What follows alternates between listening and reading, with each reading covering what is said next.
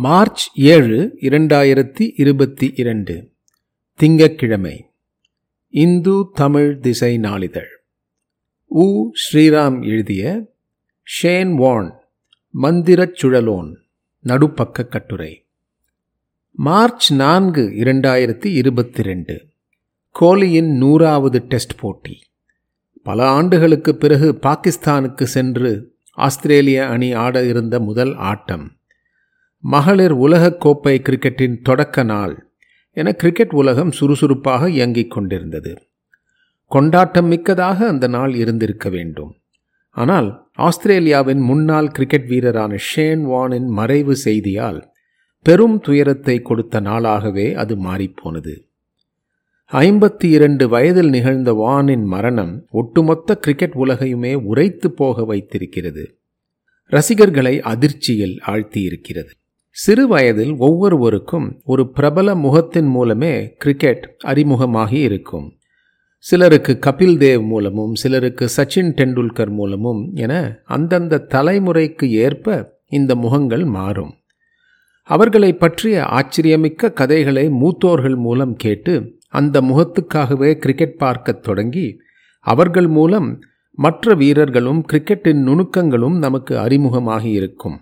Cricket எனும் பரவச உலகத்துக்குள் நுழைவதற்கான திறவுகோள்களாக விளங்கிய இத்தகைய முகங்களில் ஷேன் வானின் முகமும் முக்கியமானது.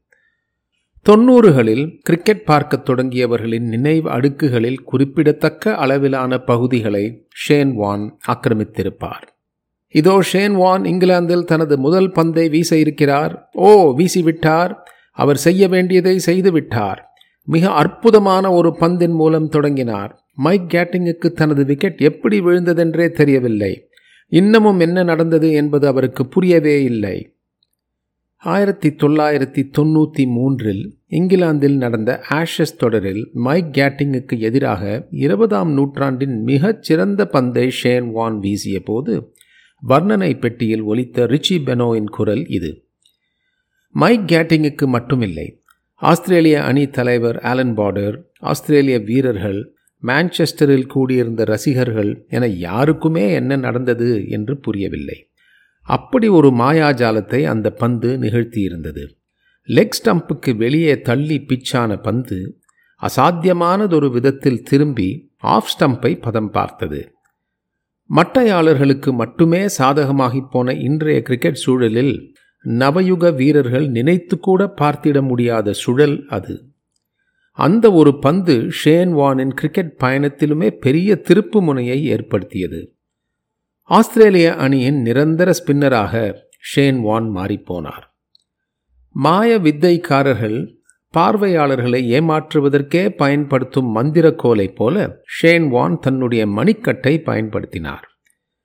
மைக் கேட்டிங் விழுந்த அதே வலையில் ஒட்டுமொத்தமாக எழுநூற்றி எட்டு மட்டையாளர்கள் விழுந்தனர். டெஸ்ட் மட்டுமில்லை ஒரு நாள் போட்டியிலும் இருநூற்றி தொண்ணூற்றி மூன்று விக்கெட்டுகளை வீழ்த்தியிருந்தார். குறிப்பாக ஆயிரத்தி தொள்ளாயிரத்தி தொண்ணூற்றி ஆறு மற்றும் ஆயிரத்தி தொள்ளாயிரத்தி தொண்ணூற்றி ஒன்பது உலகக்கோப்பை தொடர்களின் நாக் அவுட் போட்டிகளில் ஷேன் வான் வீசிய பந்துகள் ஆஸ்திரேலியாவுக்கு மிகப்பெரிய வெற்றிகளை பெற்றுக் கொடுத்தன.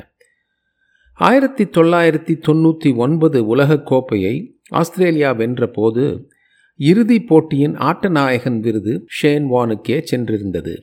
அந்த தொடரிலும் அதிக விக்கெட்டுகளை எடுத்த வீரராக வான் தான் இருந்தார். கிரிக்கெட் உலகை கட்டி ஆண்ட மேற்கிந்திய தீவுகள் அணி தனது பிடியை மெதுவாக இழக்கத் தொடங்க அந்த இடத்தை ஆஸ்திரேலிய அணி நிரப்பத் தொடங்கியது. எந்த அணியாலும் வீழ்த்த முடியாத ஒரு அணியாக ஆஸ்திரேலியா உயர்ந்தது. அந்த ஆதிக்கத்துக்கு ஷேன் வானும் மிக முக்கிய காரணம்.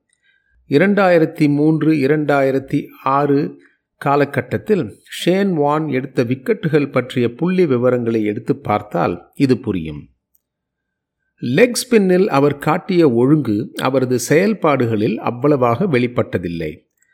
சூதாட்டக்காரர்களுடனான தொடர்பு தடை செய்யப்பட்ட மருந்தை உட்கொண்ட விவகாரம் என எக்கச்சக்க சர்ச்சைகளில் சிக்கினார். பயிற்சியாளர் ஜான் புகனன் மற்றும் அணி தலைவர் ஸ்டீவ் வா இருவரின் காலத்திலும் ஆஸ்திரேலியா ஆகச்சிறந்த வெற்றிகளை குவித்துக் கொண்டிருந்தது. ஆனால் இந்த இருவருடனுமே வானுக்கு நல்ல உறவு இருந்ததில்லை. ஓய்வுக்கு பிறகுமே இருவரின் மீதும் அடுக்கடுக்காக விமர்சனங்களை வைத்துக்கொண்டே இருந்தார் வான். ஆனால் தன்னிடம் எக்காலத்துக்குமான ஒரு அணியை தேர்ந்தெடுக்கச் சொன்னால் அதில் ஸ்டீவ் வா கட்டாயம் இடம்பெறுவார் என்றும் பேசுவார். அதுதான் ஷேன் வான். அவரின் சுழலைப் போலவே அவரின் மனதை படிப்பதும் கடினமான காரியம். Sachin versus Warne Lara versus Warne என கிரிக்கெட் பயணம் முழுவதும் எதிரெதிர் துருவங்களில் வைத்து பார்க்கப்பட்ட வெளிநாட்டு வீரர்கள் இருவருடனுமே ஷேன் வான் நல்ல நட்பிலேயே இருந்தார். தன்னுடைய தலைமுறையில் தான் பார்த்து வியந்த இரண்டு வீரர்கள் என சச்சினையும் லாராவையும் வான் குறிப்பிடுவார். உங்கள் மனதில் இந்தியாவுக்கென்று தனி இடம் உண்டு. அதே மாதிரி இந்தியர்களின் மனதிலும் உங்களுக்கென்று தனி இடம் உண்டு என தனது இரங்கல் குறிப்பில் வான் குறித்து சச்சின் குறிப்பிட்டிருந்தார்.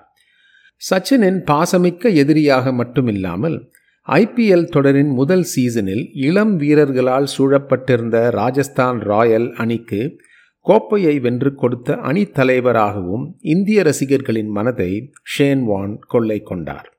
கிரிக்கெட் ஆட்டத்தில் இருந்து ஒதுங்கிய பிறகும் வர்ணனையாளராக தொகுப்பாளராக பயிற்சியாளராக ஆலோசகராக என கிரிக்கெட் சார்ந்த விஷயங்களிலேயே அதிகம் கவனம் செலுத்தி கொண்டிருந்தார்.